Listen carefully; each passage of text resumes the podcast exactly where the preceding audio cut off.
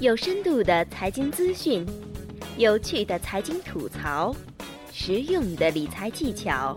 这里是小赵说金融，与您一起探索金融的世界。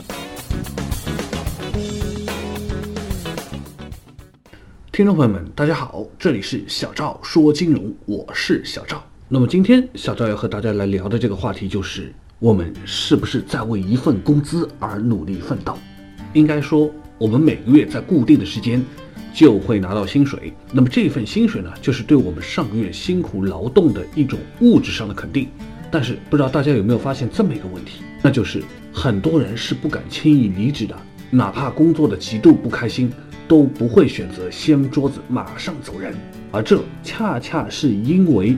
这份工作是他们唯一的收入来源，所以他们不敢这么做。因为你只要做了，就会失去所有。当一份固定的薪水成为了一个人唯一的收入的时候，不是他拥有了这份薪水去改变生活，而是这份薪水决定了他生活品质的好坏。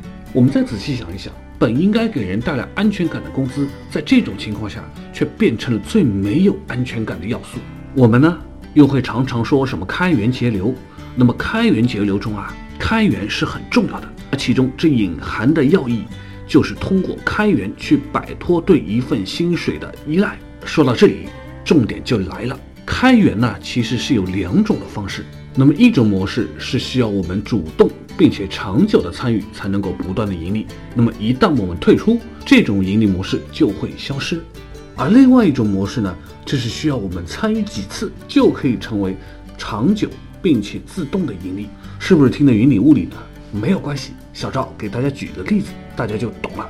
那么咱就说一说小明吧。小明呢是个理工男，他呢利用自己数理化成绩比较好的这个优势呢，决定去做家教。那么盈利的模式呢是这样子：那么周末两天呢就分成上午和下午，共计四个半天。如果每半天呢一对一辅导一个学生，时长两个小时，收费一百五十块钱的话，那么。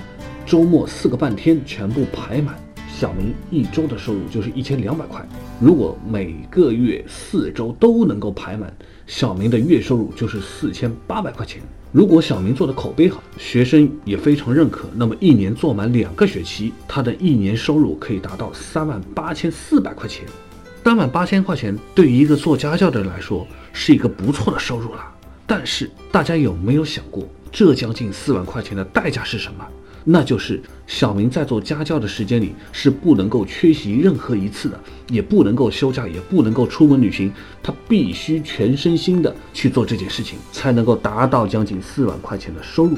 再来说说另外一个例子啊，曾经呢，小赵接触过一个年轻的画家，那么年轻的画家呢，就跟小赵谈起过作为画家的出路在哪里。他说他每接到一单，就需要耗费几个月的时间来反复的创作。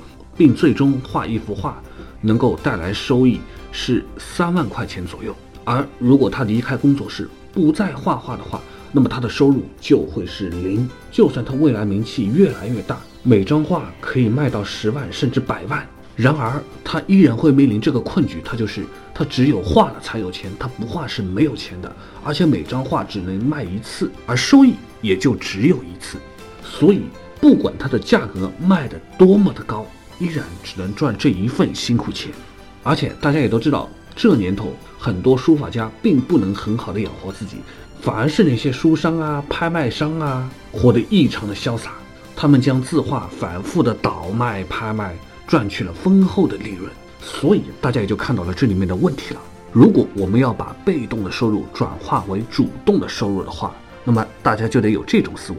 那就是，就算你是做老师的，你也要在网上去做。与其无法分身的去当一名线下的老师，还不如去当一名网络老师，把自己的教材放上网，大批量的学生点击收费，这样岂不是更好？有文学才华的人呢，就可以写小说赚稿费；有技术知识的人呢，也可以出工具书赚稿费；有人脉资源的人呢。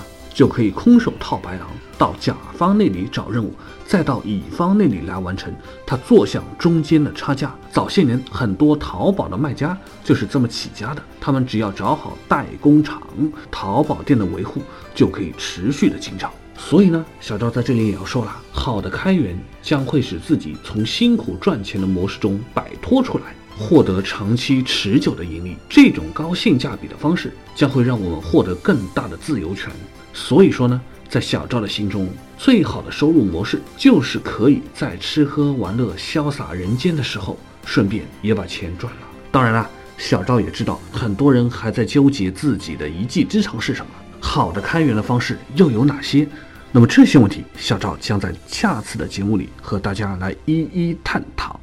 最后，也希望大家有更多的赚钱途径和赚钱的方式，来获得更多的收入。好了，今天的节目就到这里了，感谢大家的收听，大家下期节目再会。